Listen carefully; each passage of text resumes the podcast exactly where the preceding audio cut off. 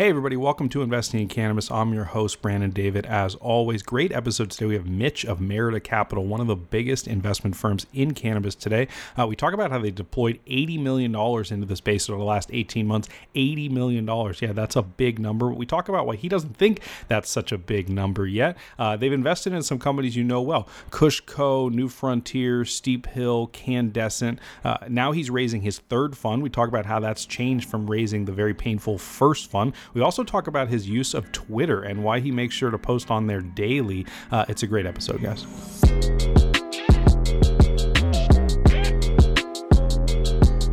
Mm-hmm. Hey guys, I want to talk a little bit about distribution. In California, in order to get a distribution license from the BCC, you need to file what's called a motor carrier permit. And the problem is, most insurance companies and insurance brokers are either unwilling or unable to do that MCP filing. And that's where Heffernan comes in. They're helping companies with this all the time, doing the filing for them. And if you need some help, just reach out. They're here as a resource. They've also helped companies like cultivators and manufacturers and retailers. You can have conversations totally for free with them. They're just a resource here and they're here to help. We've set up an email for you to talk directly with Marshall and Tanner over there. That's ic at heffins.com, ic at h-e-f-f-i-n-s.com. They're waiting to hear from you. And thanks again, guys, for supporting the show.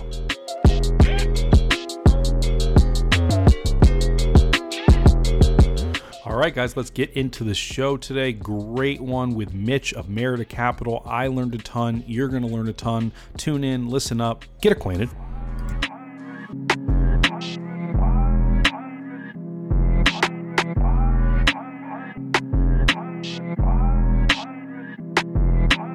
Well, Mitch, thanks so much for joining us. Really excited for the interview. Welcome. Thank you so much for having me. Yeah, absolutely. So I'll get you started on an easy one. What is Merida Capital? Merida is a private equity fund focused on the cannabis industry, obviously, since we're on investing in cannabis. Um, and in our core, we're really, while we're an investment company, our core is really about the consumption of data and information and diving through that information to create context and then using that context to develop a thesis for driving asymmetric returns skewed to the upside for investors who have uh, trusted us with their capital. Got it. Yeah, I want to get into that thesis a little bit, but I want to start with you said private equity. Uh, why private equity and not venture capital? Kind of talk about that analysis a little bit. Yeah, well, we're more of a hybrid anyway. I think the cannabis industry has definitely stretched uh, certain boundaries of definitions that the traditional finance world uses. But as as most Wall Streeters, w- when you think of private equity, it really just means not trading stocks, which we don't do. Mm-hmm. We do invest in public companies, but often it's bespoke transactions. So venture capital, you think of earlier stage companies, and what we discovered early on, and when I say early, I mean 2012, so really early, um, is that it's very difficult to invest in companies that don't have a defined pipeline of revenue or a defined base of revenue. Mm-hmm. And we wanted to create a vehicle for sophisticated investors where they could where we could make high conviction investments and they could trust and have more certainty as to the return profile, the return quality of what they're investing in. Because as we all know, one of the challenges of cannabis investing is both the opaqueness of the information and data flow where do you get source you know where do you get data from where do you get information from but also really just figuring out what should an entry point be. If you think that cultivation is an interesting play now obviously you have 30 40 choices on the public markets but what if you think that uh, hydroponic retail supply stores are interesting? Well growgen might be the only way to play that publicly. So it really is about private equity because we're mostly investing in private companies and then trying to help them develop deeper along their own supply chain, deeper into their sales channels, and then either position them for a public offering or an eventual sale, or just running a profitable company that can dividend cash. Although uh, I think if you want to look for dividend paying companies in the cannabis space, you're going to have a very difficult time finding that right now. yeah. So, I mean, when you started back in 2012, though, there must have been more early stage opportunities. Has that thesis sort of grown over time? Well, Merida didn't exist back then. So yeah. as the evolution um, of what we were doing, so I was really greenfielding with a bunch of people. And by that, I mean, I was looking at opportunities that were primarily based on the West Coast or in the high volume markets of whether Washington or Colorado, and really assisting friends of mine who had migrated out to Colorado from New York and were trying to figure out how exactly they could um, either get around the residency requirements in Denver, all the way going back to like 2009. So by 2012, we were thinking of applying for a license, one of the licenses that Connecticut was going to give out in uh, a medical limited license regime, which now everyone knows what they mean. But in 2012, we had no idea what this quasi oligopolistic market was going to be. So there was no real thesis for Merida back then. Back then, the only real way to play this space with any level of institutionality was to was to focus on cultivation and licenses and and limited licenses, and so that's what we did. Uh, as we were evolving as when we won one of those licenses, luckily in Connecticut, the we were the highest scoring team. We started looking for supply chain, and you know it it came down to how good you could Google vape cartridges or uh, hydrocarbons or something you needed, nutrients. And so the discovery process of finding that supply chain, we were one of the bigger people in the country at that point. You know, 65,000 square feet of indoor grow was huge in 2013. Um, and so what happened is we just couldn't find the right supply chain. And so over time, and then we won another license in Minnesota where there's only two licenses by law. Over time, we realized that it was such a fragmented supply chain that it was you almost needed to invest in companies to help grow them hmm. so that you could get the supplies you needed efficiently. And by 2016, after four years of that wilderness, the supply chain had evolved enough where I could invest in a GrowGeneration, a Kush mm-hmm. bottles, uh, which is now called Kushco, obviously, mm-hmm. and and start to in, invest in a new frontier data. And so it really, so when you ask about that thesis in 2012, the thesis in 2012 was survive long enough to sell product to the medical patients of Connecticut in a very restrictive regime. Mm-hmm. Was survive long enough so you could sell product to to Minnesota patients who had never had access to medical cannabis the thesis has obviously changed for the entire world now. So um, Merida, along with it, didn't even exist in 2012, and now is what I would like to say a pretty fleshed out thesis of investing in supply chain logistics, friction removers, those those inflection points within the industry that are are naturally growing quickly as larger, more commercialized businesses grow. Mm-hmm. So once you identify that there are some investments to be made, companies had grown enough Tell me a little bit about that first raise. I mean, uh, it was different times back then, but tell me a little bit about Fund One and getting that started. Well, it was difficult in some ways uh, because I had focused mo- mainly on on um, raising capital using my banking background, my family office investing background, my general counsel of a huge broker dealer background, my public company background to to develop specific state entities. And the challenge with that is that you're then telling people, I have a thesis. I haven't invested along that thesis yet, but here's why the thesis works. So you're you're you're describing something that doesn't exist yet. Whereas when you're raising money for a license in Minnesota, you can say, here is the parameters of that investment. So the challenge in 2016 was shifting from a more defined company raising methodology to please trust me with your capital and trust that my background, et cetera, et cetera, would translate into good investments in these logistics companies. So it, at first there were there was definitely a um, I mean I can tell you a funny little anecdote if if you want to hear yeah. it. Yeah, yeah, go ahead. So you know I'd worked uh, with the Parsons family. Dick is the former chair of Citigroup, and his son. I helped uh, Sempra Capital, which is a m- more than two billion dollar asset manager, primarily in credit, build all these products. And so uh, a very high net worth individual had agreed to take a meeting with me about Merida. Um, and so we sit down and um, he says, Hey, I, you know, I'd love to do some, some stuff with the Parsons family. And he goes, I know you work with Greg. I know you've done some, some stuff for, for Dick. And uh, so let's talk. And I'm like, well, actually I'm here to describe, you know, Merida, this, this cannabis fund. And he goes, Oh, that's the cannabis investment fund. I go, yeah, yeah. And he goes, Oh, I didn't mean to put you on my calendar. Sorry. And he gets so there was definitely this, you know, your people looked at my resume and didn't even necessarily, uh, it didn't register at first that it was a cannabis fund. Mm-hmm. And um, And so translating that to people who weren't interested in cannabis, because even 2016 is is think of your evolution. I mean, I'm sure you can describe 5,000 things that have changed for you over the last three years as your interest has grown and as people, the interest is growing, the, the quality of your interviews, what you've learned.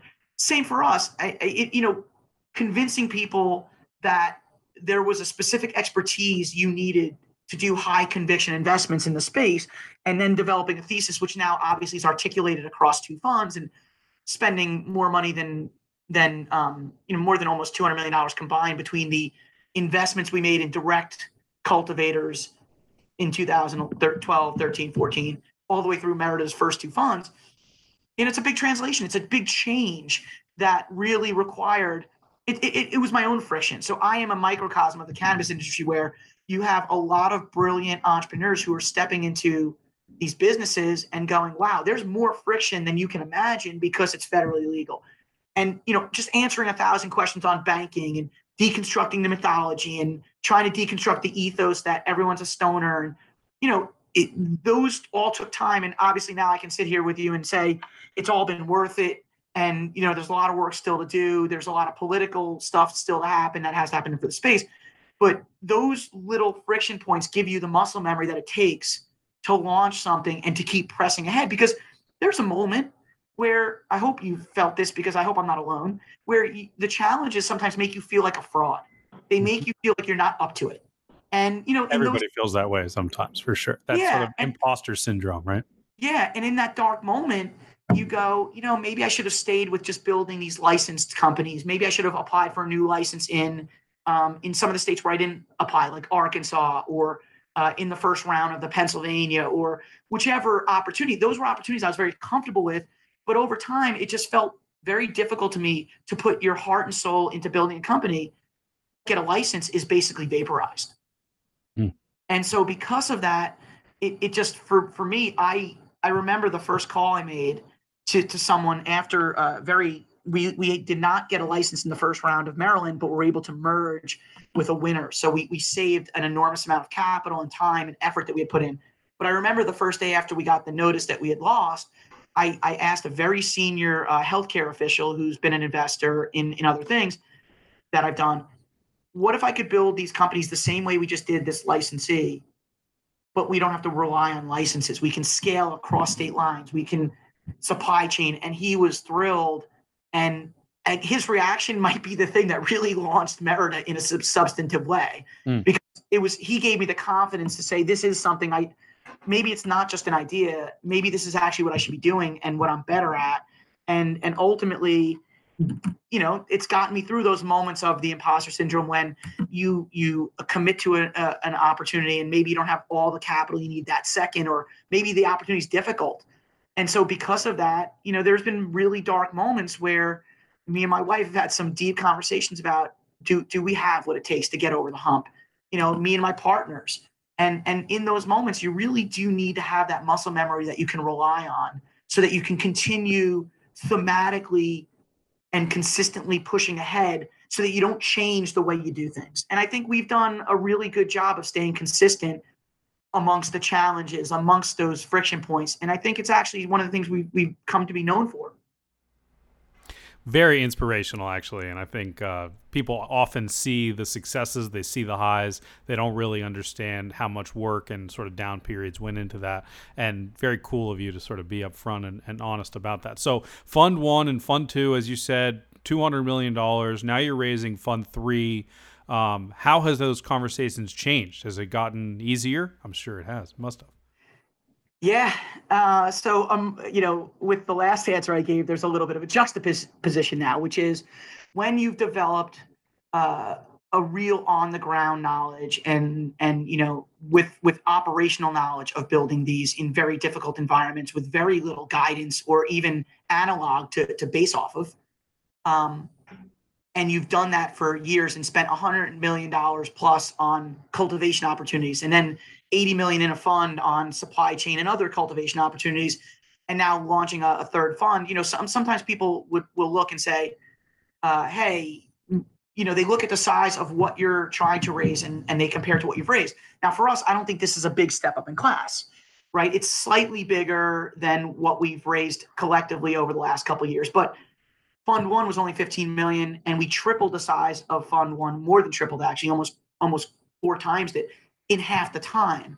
So what's happened now is that when people, when we speak to people, they can actually read our materials, read um, some of the the commentary I put out. You know, the last one, Size Matters, went to almost 11,000 people. Mm-hmm. The article I wrote about Constellation's investment in um, in Canopy was on New Canopy, uh, New Cannabis Ventures, and was syndicated by Al Brochstein. Very humbling that he would want to syndicate it. Mm-hmm. That went out to multiple thousands of people. And so when people can, when you when you have enough people and bandwidth, and you can start to articulate your thesis in a more broad sense, people walk into the room kind of knowing what Merida is about. And I think that's actually shortened. Instead of spending the first 45 minutes explaining what you do and how you do it, they have a sense of that. And that's really shortened the wick on a lot of opportunities on a lot of investors who kind of know what we're doing at first. And, and it's really, um, in one way, that extra effort that we've put to make sure that Merida has a, you know, it, whether it's our website, we have a lot of transparent material. And I think that comes back to the challenges I faced, which were answering thousands and thousands and thousands of questions about banking or what is the you know connecticut law versus the arkansas law versus the michigan law versus and you know i spent so much time reading all of those materials over the last seven or eight years you can't fake that knowledge. Mm-hmm. you, there's only one way to understand knowledge that has to be read to read it. And you know it's hard to catch up. If you're if you're standing in a river that's moving you know 15 miles an hour the water that just passed by your legs is gone.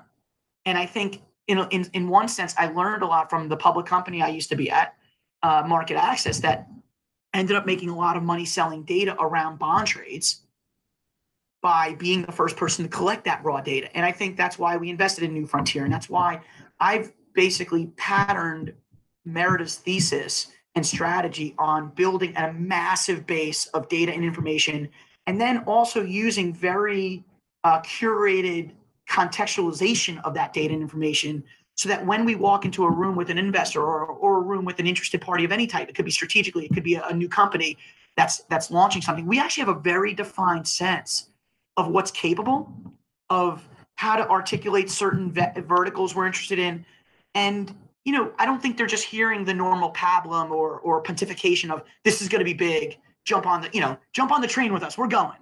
Um, I think we can give a little bit more than just uh, that type, and I think um, you know, I think it also leads to a, nat- a natural adjunct where people will say, "Yeah, I've heard about you." You know, I don't know if that's a good thing or bad thing, but companies that, that often come in for investment with us have a, a sense you skip that first hour of getting to know you, and I think that really does let you get a little deeper. And and over time, it's actually in some way it's been interesting because for me, I feel that the easiest way to have a consistent thesis is to be just really open about it. That's why I'm open about the challenges. That's why I'm open about that every day we see challenges. Every day there's something that happens that makes you scratch your head and say, wow, this is different than anything else I've ever experienced in my life. And that's why I have so much respect for every entrepreneur that comes in here, for every person who's taking the chance, for the political people who risked their lives, their livelihoods to transition in 2009, 2007. People went to jail for this. The, the people who are on the minority side and who have fought against the disproportionate criminalization, all these elements these people all deserve respect. In a lot of ways, I'm standing on the shoulders of people who have done incredible Absolutely. things. I have a real business to run and I, I can normalize it. And I think part of what Merida tries to do is tap into that by being authentic with with how we're tapping into it rather than saying we have this special you know super secret theory the reality is we're crunching a massive amount of information and data and we're not it, it the, the reality is that just takes a tremendous amount of work and so we're putting in the work we're not faking it so that you know and it reflects in what we do and and how we can pay homage to you know to the people who who really who really cut the forest up with machetes so that we you know we're not Meriwether and Lewis necessarily we we're definitely not Balboa uh, we're more of a call it the uh, the wagon train that came with a whole army surrounding us for protection you know for so, sure yeah. Um, so it's one been easier. The... It's been easier. I mean, yeah. just to answer your question shortly, it's been easier um, the check sizes that we're getting from investors was bigger. I mean, our average check size in Fund Two was nearly five hundred thirty-five thousand dollars. The average check size in Fund One, which is obviously more conceptual, was only about one hundred fifty thousand. So mm-hmm. larger check sizes, more institutional investors. We have a lot of sophisticated Wall Street money from the personal accounts of, of hedge fund managers themselves. and you know they have friends, and so that you know, and I think there's two or three other funds that are really tapped into that as well, and you probably know the names, but I don't want to. You know, let's just say that I think there's there's a lot of great investors in the space who are doing a great job, and I'm sure they're seeing the same, call it, um, you know, inertia decreasing over time people are moving quicker because they're not as scared about the, you know, we used to get questions like, if I invest in your fund, can I go to jail? I'm mm-hmm. definitely not getting those questions anymore. Yep. Oh, that's that's refreshing. Um, or am I going to be audited immediately? So. Oh, you. I mean, I've gotten questions from you know, are you basically the modern version of bootleggers to, um, you know, every analog that you can make. If you're on a panel, you're going to get a crypto question. If you're, you know, it's it's it's almost cliche at this point, and that's why um, we try to keep a, a, a, little bit of a try not to take ourselves too seriously. Obviously, we, we take what we're doing in the data and contextualization component very seriously. You know, the investment side is Wall Street, Wall Street, Wall Street, right? Compliance um, and and everything is buttoned up. You know, we have a third party administrator, we have an auditor, we put out four quarterly reports, we have a shareholder recorded call. People who don't attend that call get the recording. It does a live Q and A. We're treating ourselves like a public company because that's a background I'm very comfortable in. But that's in terms of shareholder interaction. You know, on the flip side, every day there's a question about well, how are we any different than crypto, which makes no sense because the two are so unrelated. They're not even in the same world. Wow, I can't believe you get that question. That's that's hilarious. One is a real world business. One is um, a dream and mostly supported by blockchain. But but you're gonna get me in trouble, Brandon. Don't go there. No. I said it, not you. Yeah, uh, they're, they're, similar. They're similar in terms of an emerging. They're sexy in terms because they're they're emerging, but other than one being one is like right, you said like an intangible currency that's being built on technology. Which, by the way, the technology very valuable. Blockchain. Blockchain is rad.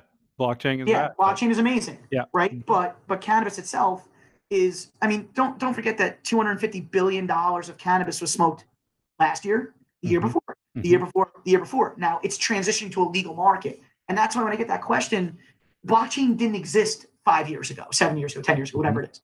Cannabis has been, I mean, they found seeds and seedlings in Tutankhamun's tomb. So, yeah. So it, this is not some new thing. It's not that trendy.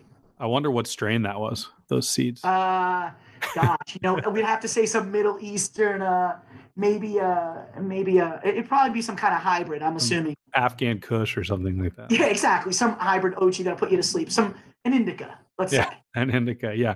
So one of the transparent things that you do a lot is you spend a lot of time on twitter. You run merida's twitter yourself. And um, i wonder you know the cannabis industry has largely gravitated towards Instagram. Um, why do you think that is, and and what what do you see the value of of spending that much time on Twitter is?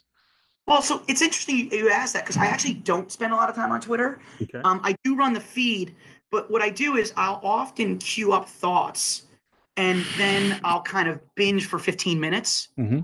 Um, so it's it's actually it's remarkably efficient use. Um, because if you notice it's it's actually now i'm sure you're going to go back and look but if you notice they come in bursts. And then maybe when i'm sitting down at night i'll take a few minutes to reflect on the day and on the news. And i think you know i look at it as a way to have discussion and to provoke thought. And i think there's a lot of people who are looking for information sources they can trust. And you know i think of myself as one of those sources because we're reading we're doing you know we're not just posting a headline. We're trying to put a little commentary. We're trying to help people and democratize the the information flow because it isn't democratized right now.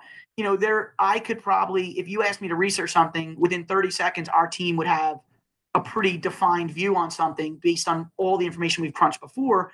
Whereas if you're an individual investor you know what what are you really relying on? So we use it as a conversation piece or as a way to first of all it's great. I can literally scroll i follow i don't know maybe 100 people or so. And within that feed i can see 15 to 20 of the most relevant articles. And obviously, I use Equio, which is um, New Frontier's platform for curated news. Um, those are important to me because I also write this really long commentary. You know, the most recent one was called Size Matters Why Cannabis, Hemp, and, uh, and CBD will be larger than any analytical prediction. Mm-hmm. And it, it allows me to, to put these into like take a note and say, just like my old legal background, you know you're listening to the ceo of a company speak you're taking notes and then it's up to you to create the action that they want based on the raw material you just got so I look at Twitter as a way to sort of provoke conversation and to highlight governance related stuff and to keep people apprised of stuff that we think is important. But the reality is I'm really spending no more than maybe 15, 20 minutes on it a day. It's, you know, it, it, it, I look at social media in general, it can be a, a huge time suck.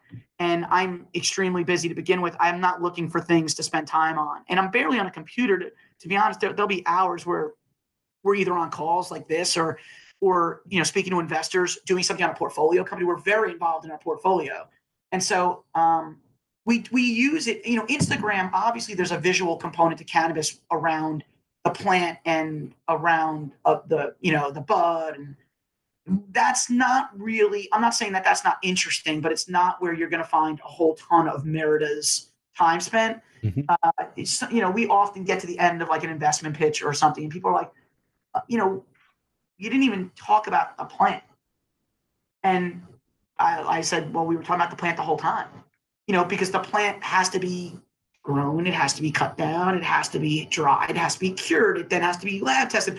All of those things are about the plant. But I mean, we're not going to sit in front of people and try to convince them that our stuff is fluorescent green and someone else's is dark green, and therefore we have more virtue. so Instagram is sort of the measuring stick. And I think um, it, there's a value to it, but that's really operators. You know, it's it, there. It really is like several industries that are coming together now. You have the East Coast, which is pharmaceutical. You have the West Coast, that's kind of high volume and passion driven.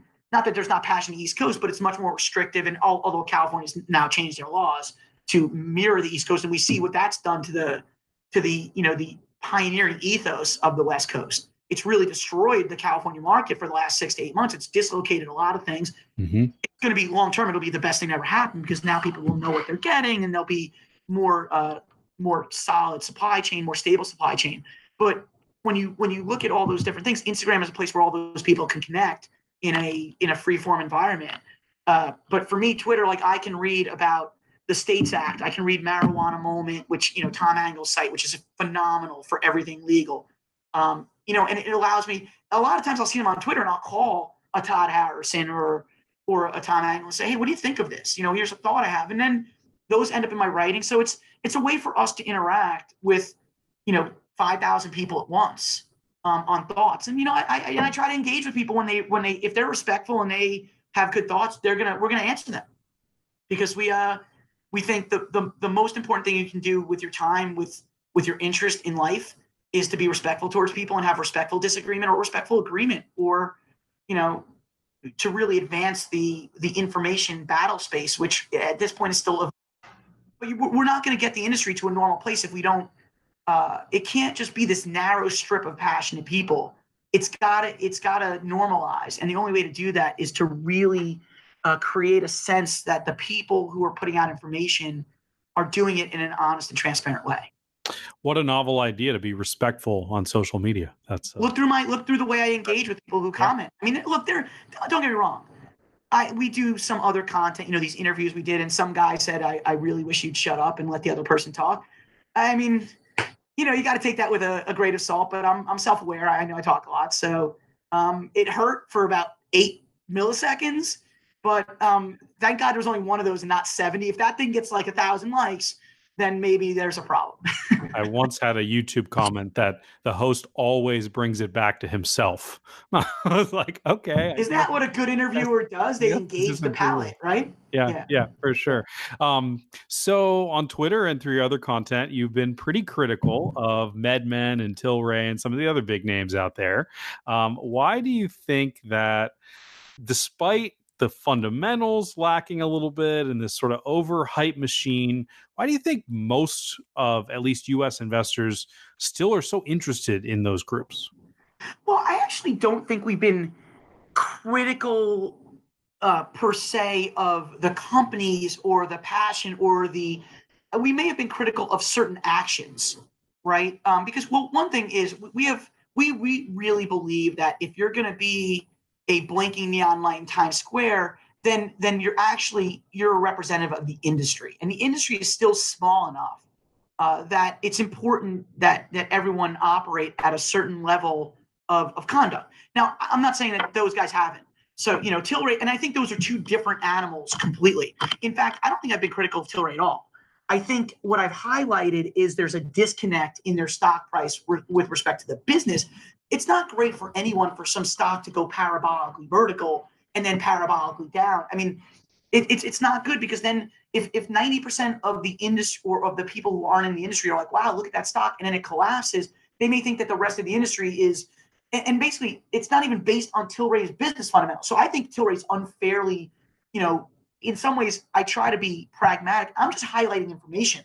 I'm not sure there's a lot of commentary, but we do like to think out loud and hear what other people are thinking because the reality is Tilray seems to me like a tremendous medically focused company. Um, Privateer's been nothing but classy and professional in the way they conduct themselves. And so I think that I may comment on their stock price or on the fundamental disconnect, but I'm not sure you can actually say that we've been like personally critical of the things that no, they're it's not personal. It's not personal. Right. Yeah. No, but I but I think it's different. In MedMen, sure, I, I'd say that some of the governance stuff we highlighted it, but again, I mean, anyone who doesn't think that MedMen is a pioneer deserving of credit and respect, I think we've been in some ways praiseworthy as well. I mean, recently I I was fascinated at NCIA in Boston in, in Adam Bierman, the CEO of MedMen. His interview was phenomenal. I thought he was genuine. I mean, I, I there's some things I disagree with on, but I think he's a pioneer. I find him to be um, incredibly genuine in in his approach to the business. I think he's trying to do the best he can. And in a lot of ways, I think what I highlighted early on in their public offering was the infrastructure built around them sort of was what I was, I think, pointing to is that how would an underwriter let this, let certain things go through when you know, when I look at the world with when I worked at a Pubco 13 years ago now, so gosh, I really liked when it was only five years ago. But anyway, so um, you know, you learn certain things that you can't unlearn, and there's certain normal um, there's certain normality that you expect in a public offering. Now, I know it's the cannabis space, so there's a certain amount of leeway because it's in its emerging space. But when you file public filings, I just assumed it would look like other things I had seen in my life. And I all I did is highlight things, and I think when you there are other Twitter people that were much more critical and that that are just they they just don't like you know the cut of of their jib, and I personally don't think we've ever done that. I I I admit that we um, highlight governance failings, and not just in those companies, by the way. I think we highlight those. I highlight governance failings almost daily when I see 8Ks. I mean, we're doing the work to read materials constantly. I have 17 people who are diving through information every day, and we're just highlighting things that people may have missed. And you know, it's it's I'm not in any way um, defensive about it. I think I don't want people to think that those companies are bad. They're not. I mean, MedMen deserves a ton of credit. They the, the industry wouldn't be what it is without people like Adam Bierman, without Andrew Modlin, literally building what they built early on. And I've known, you know, I looked at one of their transactions years ago and I remember thinking, gosh, these guys are incredibly forward looking. And you know, and I've always respected what they've done. I think when people like that rely on underwriting professionals and bankers to guide them as to what should be the way they do things, then you have to look at the hierarchy and how that didn't live up to the standards that maybe, you know, maybe they they there was so much excitement that things got rushed. But the reality is there's professionals that work in Canada or lawyers or other people that might have been able to step in there and say, hey, you know, there's a problem. This should be done differently. And I think by highlighting the things I'm highlighting, it provokes further conversation on those things in the future, which ultimately will lead to a better industry. So, I mean, I guess if if it comes off as critical, it's it's um I guess in life you can't always highlight a failing without it looking like you're being critical. But we try to be fair, and we also try to highlight the the again the virtues of those companies. I think Tilray, it's about stock price. MedMen, you know, there were some governance missteps early on. I can't really say much other than I think their business is great, but without governance, business itself can't flourish into what it should be. And that's what I think I was trying to do. So if I missed the mark on that, then maybe that's something I need to do to do a better job of communicating that. But Twitter's a tough, it's a tough place. I mean, you have, I don't know, 280 characters. So it's hard to have the most nuanced conversation about so you highlight it, you, you put a little bit of commentary, but like I said, I'm not spending 16 hours composing these things. Yeah. Um, no, I really appreciate that transparency. I mean, I think there's a, a lot of people in the cannabis industry that hesitate a lot to be uh, honest about their peers and about competitors because there's this idea that like the high tide raises everything, right? And and they don't want to be critical of cannabis because they want it to be legitimized. They want it to be federally legal. And I guess it's kind of refreshing for me that that you do that. Well, I mean, at the look, I think that I really appreciate that perspective. I I'm trying to look at this through the mixed lens. I've been, you know, I'm not the first person, you know, um, like at the High Times event recently, they highlighted I, I can't remember his first name, but Peron, right, who went to jail, her Peron, I think, right? And I mean that guy's a pioneer. Like that, that I couldn't even clean that guy's shoes. But you know, when you think of pioneers like a like a Steve DeAngelo or um, or people at the MPP, the NCIA, and um, and NORML, you know, I've met a lot of those people, and I have personal relations with a lot of them, and they deserve 50 times more credit than anyone like at my firm or or you know, and, and so I respect them, but don't they also deserve me to bring the expertise and the professionalism that I bring from a different world so that those two can meet so that when this industry continues to move forward, it's not two steps forward, two steps back. It's two steps forward, one step back. And, you know, it's, I, I agree with you. Look, you try to temper it. There's definitely things we see that we don't highlight. And you try to be somewhat selective. And, you know, I think we, as we've grown, we, we didn't really, I didn't even know what Twitter was. I mean, I knew it was, but we weren't using it a year and a half ago. But what we realized is that people were asking consistent questions of, what do you think of this? And we realized that when enough people ask that, you know, maybe people are interested in our perspective on these things because of our different backgrounds. And so I started to use it to, to show that different perspective. And, you know, again, we, we need to do a better job probably from, from your question. I probably need to do a better job of highlighting the positive, but there's so much positive that it would just seem like I'm cheerleading. Um, you know, there's so much positive. There's every once in a while, there's something governance wise, you know, just today I was tweeting about the, the German tender process and I think, you know, how do you have an honest, if you can't have an honest conversation uh, privately or, or, or I'm sorry, publicly where people can chime in, it's hard to say to someone like, I believe this, because then they'll be like, well, then why aren't you writing that? So in one way, it's a way to consistently articulate how we think about things. But, you know, I, I do, I am nervous about, you know, undercutting people who are doing a great job and and you know and those companies specifically that are obviously leaders and are doing a phenomenal job it's like it's a shame but it's a shame you brought that up because there's there's 50 companies you know there's there's a lot of companies that are suffering challenges but you know by highlighting them when they succeed in conquering their challenges we then it's it's then our duty to kind of circle back around and say hey they look how they challenged look how they tackled that challenge so that's how companies can actually differentiate themselves i mean everyone knows it's not in raw success that you differentiate yourself. It's how you tackle challenges. It's how you tackle those uncomfortable moments where someone asks, "What happened in that investment?" And you're like, "Well, we we missed this." You know, it's that humility to to recognize mistakes. And even I, right now, you know, I'm, I'm rethinking the the sort of how we tweet, just because I, I do want to support people that deserve it. And you know, so hey, it's it's a communications medium. We're trying our best, but uh, but maybe we need to be a little more thoughtful of highlighting more positive stuff. But we try to do both. You know, it's it's a lot about balance. And yeah. um, no, so. it's it's not negative. Your feed is definitely not negative. I again, I sort of like the the slightly critical eye to it. I think it's uh, I think it's refreshing. Um, so you've you've deployed something like fifty million dollars in the last eighteen months. Correct me if I'm, I'm uh, wrong. 80. There. 80 80 yeah excuse yeah. me um just 30 million dollars what's what's that yeah i mean only 60 percent of my portfolio disappeared you know? so i guess uh, one of the questions that i always like to ask investors were there any that sort of got away was there anything that you wish you had gotten into or is it too soon to say well no there's definitely i mean there's tremendous companies that uh capital is finite you know i i um i I was at a dinner recently in Boston, and there was a company that I really liked. Um, really liked. Uh, thought it was interesting. didn't.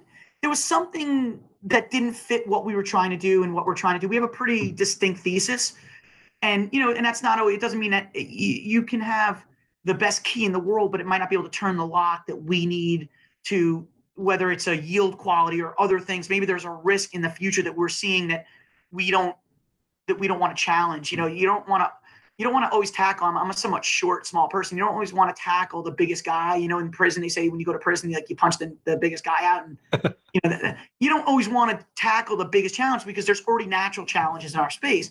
So there's certain things that you know, like Sun Tzu said, be a valley, let things flow to you.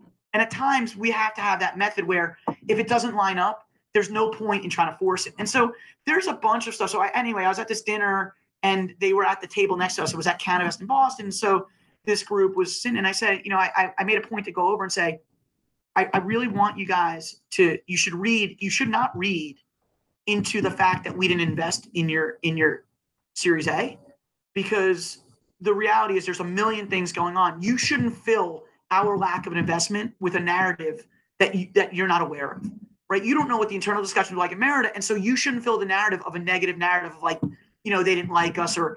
The reality is, I think Merida at this point is we define ourselves based on the quality of the work we do that doesn't end up getting monetized today that may be monetized a year from now or six months from now or the, the way we use information we're not using. So if, if you think of it like a movie there are amazing scenes that don't end up in the movie because it just doesn't fit because capital time bandwidth are just finite. And you know there are, there are companies that we don't invest in maybe because we think they're going to need a lot of governance stewardship which is not necessarily a comment on their business and we don't necessarily have the bandwidth at that moment we're looking at how we allocate our partners time and our team's time and so i tell people not to don't insert a narrative there's you know when you look at canndescent i met adrian sedlin ceo in santa barbara in 2014 when they had invited me out. Uh, Graham Farrar, who is part of Glasshouse Ventures, another great company in Santa Barbara, mm-hmm. that um, he had invited me to speak about my experience in Connecticut and how how the laws could affect uh, California because I had some distinct perspective on when the law when the legal tidal wave comes, what does it mean? And when I was when I was there, I met Adrian, and he would call me on his way from Santa Barbara to Desert Hot Springs once a week and we developed a really good personal friendship. And you know, he kept saying, "When are you going to invest?" And I, I said, "I don't have a fund yet." Remember, this is 2014, 15, 16. Mm-hmm. Well, at the end of 16, early 17, I have a fund now. And that's when you know Merida invested in Canndescent. Actually, it took us until Fund Two because we didn't have the capital to make the type of investment that would make sense in a Canndescent. Mm-hmm. And that's when when we put that three million dollars in, um, it was it was the right time in the right place, and we knew everything about the company from soup to nuts. We knew it was a category that we thought was going to be big in California, you know, high end flower versus the race to the bottom where you get in a lot of states where it's commoditization. All these other elements have to come together. And I think Merida, you know, I think that patience of if it's not a perfect fit, we don't want the perfect to be the enemy of the good. But if you're only going to be the point, and you know, I know, I know it might be impressive to like people in the industry, like 80 million bucks, but in the real world, that's nothing right? In in the general investment world, you know, Carlyle or BlackRock probably spends that much on staples and coffee every year. And so, you know, 80 million bucks has to be very carefully deployed if you want to get to the third fund. And um, and I think one one thing is we've really avoided that FOMO that can drive you into decisions and distort your process. And I think it also comes down to having a team of professionals around me, like a David Goldberg, a Jeff Monat, um, a Howard Glenn, a, a Max Gerard, you know, these are people who have amazing backgrounds. Uh, a Peter Rosenberg in San Francisco, a Kevin Fickle in San Francisco, Matt Bartlett, people with differing perspectives where the respectful disagreement that you see maybe in Twitter is the same thing that we do internally when we're looking at investments. And that's how we get to the best place. And, you know, I have 17 employees. I'm not going to name them all, but we have an incredible team of people. And that I rely on them a tremendous amount. And that's one of the things that I think really unlocked the value of Merida is being in that sweet spot of being able to build, get getting big enough now that we can build a team so that we're ready for Fund Three and and the SPVs. You know, we made our largest investment in a Michigan operator recently. The investment was bigger than anything we've ever done, and you know, so so in one way, it's unique to go back to your roots, which is developing a thesis on uh, the idiosyncratic opportunity when when the legal and the illegal like clash, which is in Michigan right now. So you know, it's been, I can't tell you how proud I am, but at the same time, I'm, there's a, a certain amount of, uh, we always feel the, the specter of failure on our backs. And because of that, we want to be really careful. Mm-hmm. So now that you're on Fund Three, kind of what are you guys looking towards? What's the future? What are the segments that you're you're really excited about there? Yeah, well, I think we're built to be in a in a good place because of the staff and other uh, elements that we've put in place. I think we have a, a, tremendous ecosystem of companies that allow us to horizontally, vertically contextualize any piece of information, any company, and and which again is a uh, in some ways it's a it's a smoother, it's a it's an accelerator, it's a facilitator. And so what's next for us is um, there's a few places that you know I don't want to uh, I don't want to enhance my I don't even look at them as competitors. They're all colleagues. You know whether it's uh, a fund like Tuatara, Gotham Green, or a Poseidon, Arcade, whoever. All of those, I look at them as friends, colleagues. We're building something together. They're doing a great job funding their own companies. We, we often work together. Um, I don't want to forget my friends from Altitude either. I, I sit on panel and FIDO partners, people we work with all the time you know, I, I think there's so many people doing great things, but what's next for us really is we're really intrigued by the intersection of the the pure healthcare world and and cannabis. So as medical cannabis, which is obviously not a real designation, but more of a regulatory designation, yields to cannabis-based medicines and formulations and isolations and research. We're really intrigued by the the segmentation of the consumer from a medical consumer to a recreational quote unquote consumer to the self-medicating consumer who would obviously be considered a recreational consumer as well and and we're really looking deeply at the parts of the of the industry that are going to overlap and merge with traditional healthcare non-traditional healthcare homeopathic and you know the i use the analog of chiropractic when it was you know i remember um i grew up in a in a family of modest means and chiropractic. Early on, I had a neck injury that required some chiropractic. And I remember uh, not being able to, you know, you go like once a month because that's all my parents could really afford. And then all of a sudden, like in the, you know, mid 80s, that changed and it became a reimbursable insurance, you know, insurance reimbursement. And the next thing I know, I was going like once a week and I, I got better quickly. And I think you're going to see a lot of that with cannabis. And um, so there, you know, there's going to be workers' comp. There's already uh, been 50, 60, 70 administrative law decisions sort of mandating reimbursement based on quote unquote responsible use and other elements of because workers' comp, if you have someone who has a hurt wrist and they can use a transdermal patch with with CBD and maybe a tiny bit of THC in it, that person can go back to work quicker than if he's sucking down OxyContin. Mm-hmm. It may, may, keep him off the if he's a manual laborer, you don't want that person taking any kind of uh, opioid. So I think you're going to find a real intersection, and it could be we made a recent investment in CB2 Insights, which is a medical data company, because at, at some point, healthcare is going to want validated data before they jump in. Again, it goes back to the thing we, we talked about first is that consumption of data and information. Well, we're not the only ones, right? There's IBM has made a, a ton of acquisitions in the, the healthcare related data space. Um, you know, Watson is basically a predictive analytics engine for everything, but look, it's pretty involved in healthcare. And and I think when you look at how the healthcare industry has evolved, I think cannabis is ripe for an evolution of itself. And when that merges, then people will, look at Merida as a small player in a much larger landscape. And that larger landscape is going to be real dollars. Pfizer doesn't spend 80 million like Merida uh, over three years. They spend that on like their diligence efforts at a $5 billion, you know, and, you know, Newell Rubbermaid may look at KushCo and you know so there's all there's 20 30 different ways it's going to intersect. And you know i'm not going to give away the whole game but there's certain areas that we've identified are wildly attractive because we think that there are huge friction points that people are starting to solve in the cannabis way that will translate amazingly to traditional healthcare. And i'm lucky to be surrounded by a lot of healthcare related folks. Um, we haven't announced yet but there's a senior uh, executive formerly of medco which was one of the largest PBMs, uh, Pharmacy Benefits Management, who's joining Merida um, over the next couple weeks. Uh, they're going to help us sort of, again, drive, accelerate what we're looking at because we think healthcare dollars are going to flow over the next two years. And, and those are big dollars, right, Brandon? Those are not little nibbles. Those are 50, 100 million dollar investments at a clip mm-hmm. from healthcare organizations that are going to be looking for how do they tap into this multi, multi, multi billion dollar market. Yeah, so, no, fascinating. I, I mean, yeah, I'm, sure. I'm, super excited about the healthcare applications, especially as it relates to the other cannabinoids that don't get talked about nearly enough, but have real, yeah. real value there. Um, everybody and also consumer about- research, right? Mm-hmm. Consumer research. Just, just to jump in there for a second, consumer research is going to be wild. Think about, you know, people right now are there's still a discovery process. There's there's new consumers who are sort of figuring out what products they like. As you get greater consumer research from New Frontier, BDS, Headset, you know, the, the data companies in the space are starting to grow up themselves.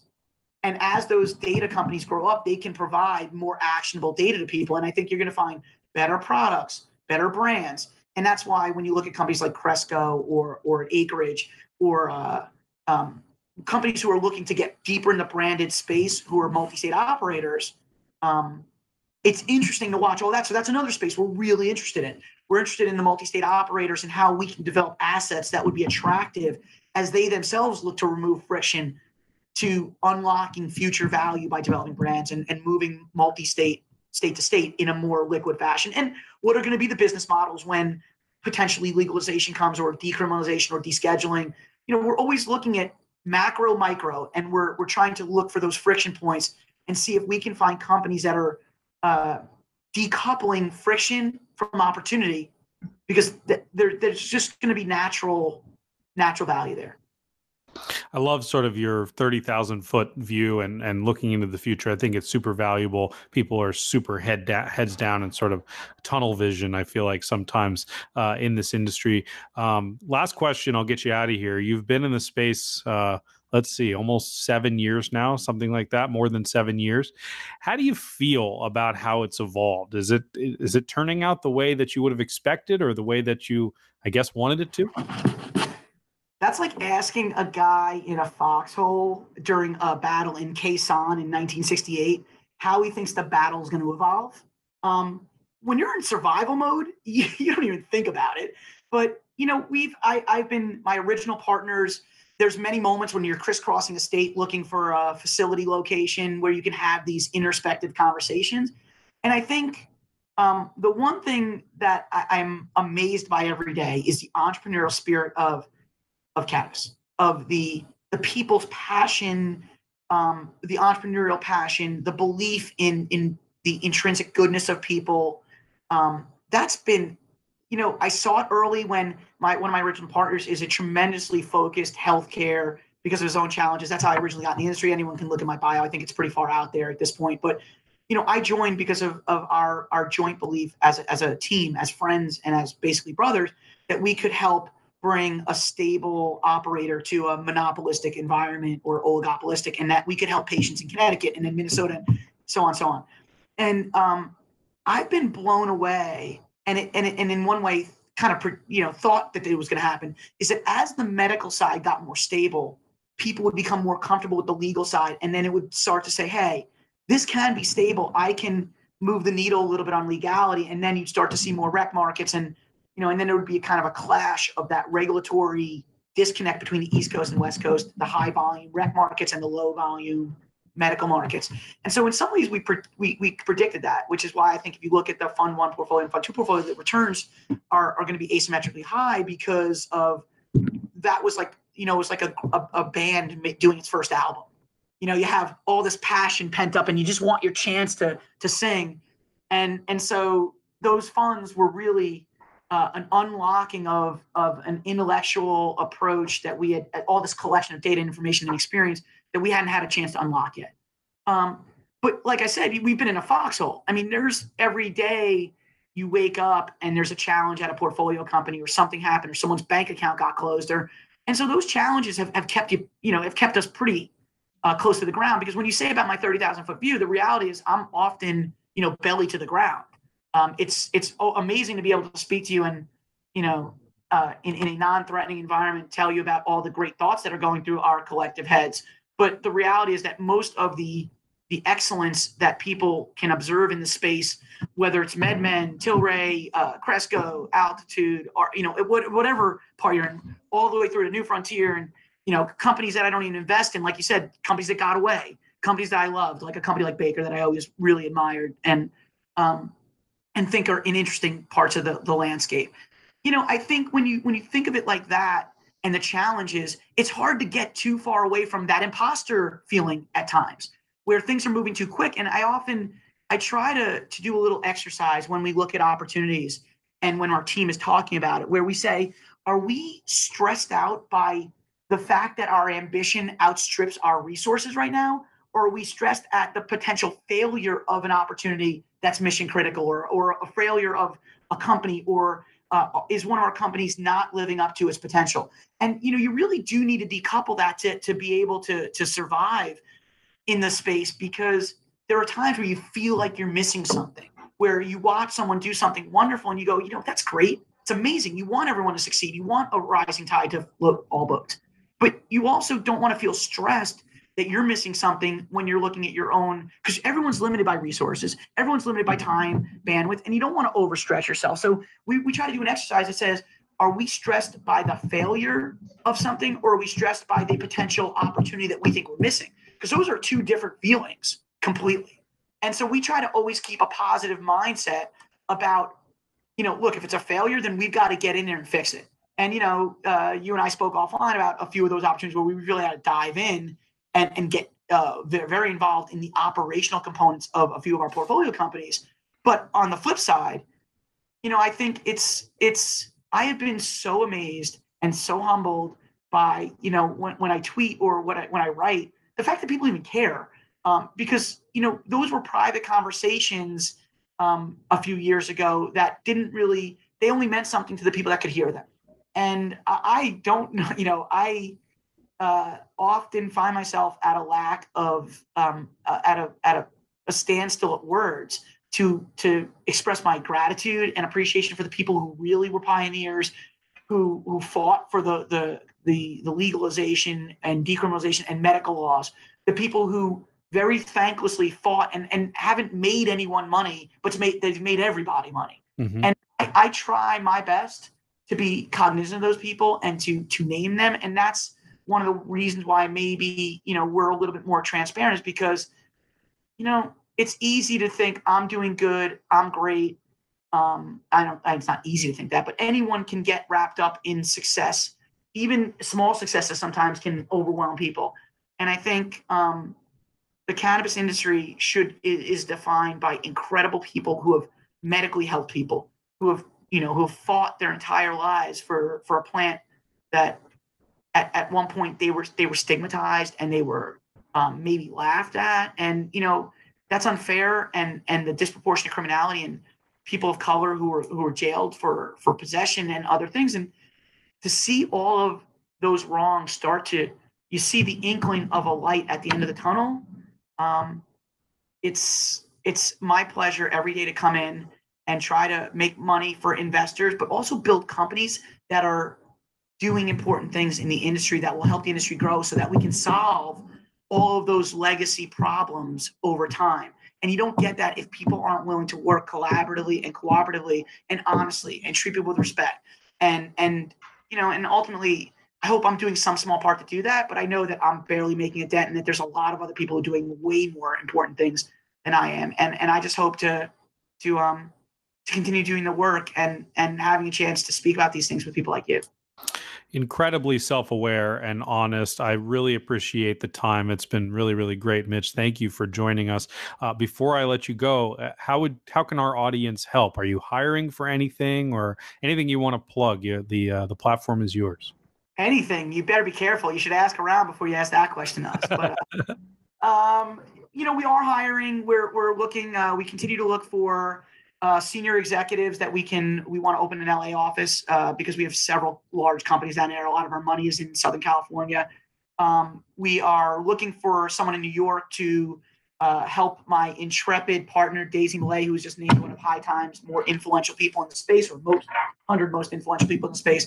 We need you know someone like a paralegal type or a, a junior accountant to help us because of all these portfolio companies. Now that we have a third party administrator and auditing, these are proactive elements that we want to get on top of. And we already have a great team that are doing it, but we're growing. And um, so we're looking for account executives. I don't know how you articulate it, but and then we're always looking for analysts and brilliant people coming from the hedge fund world who have great expertise or from any world, entrepreneurs. Um, hey, anyone can flip us a resume and we'll we'll do our best to be responsive and to to see if there's a fit and for the right people. There's always room with us. Um, and you know, the next thing is they can look us. You know, we're at Meridacap on Twitter, uh, info at Meridacap. If you want to get our commentary, again, our point of view, we we write one of these every six weeks. Um, the last one was 13 or 14 pages, so make sure you bring your eyeglasses when you read our stuff. And um, ultimately, we we're we're always interested in hearing from people. And if we're doing something wrong, let us know. Like we want to be the best version of us every day. Awesome. Well, Mitch, thanks again. Thanks for joining us. Thanks, Brandon. Thanks you so much. Absolutely.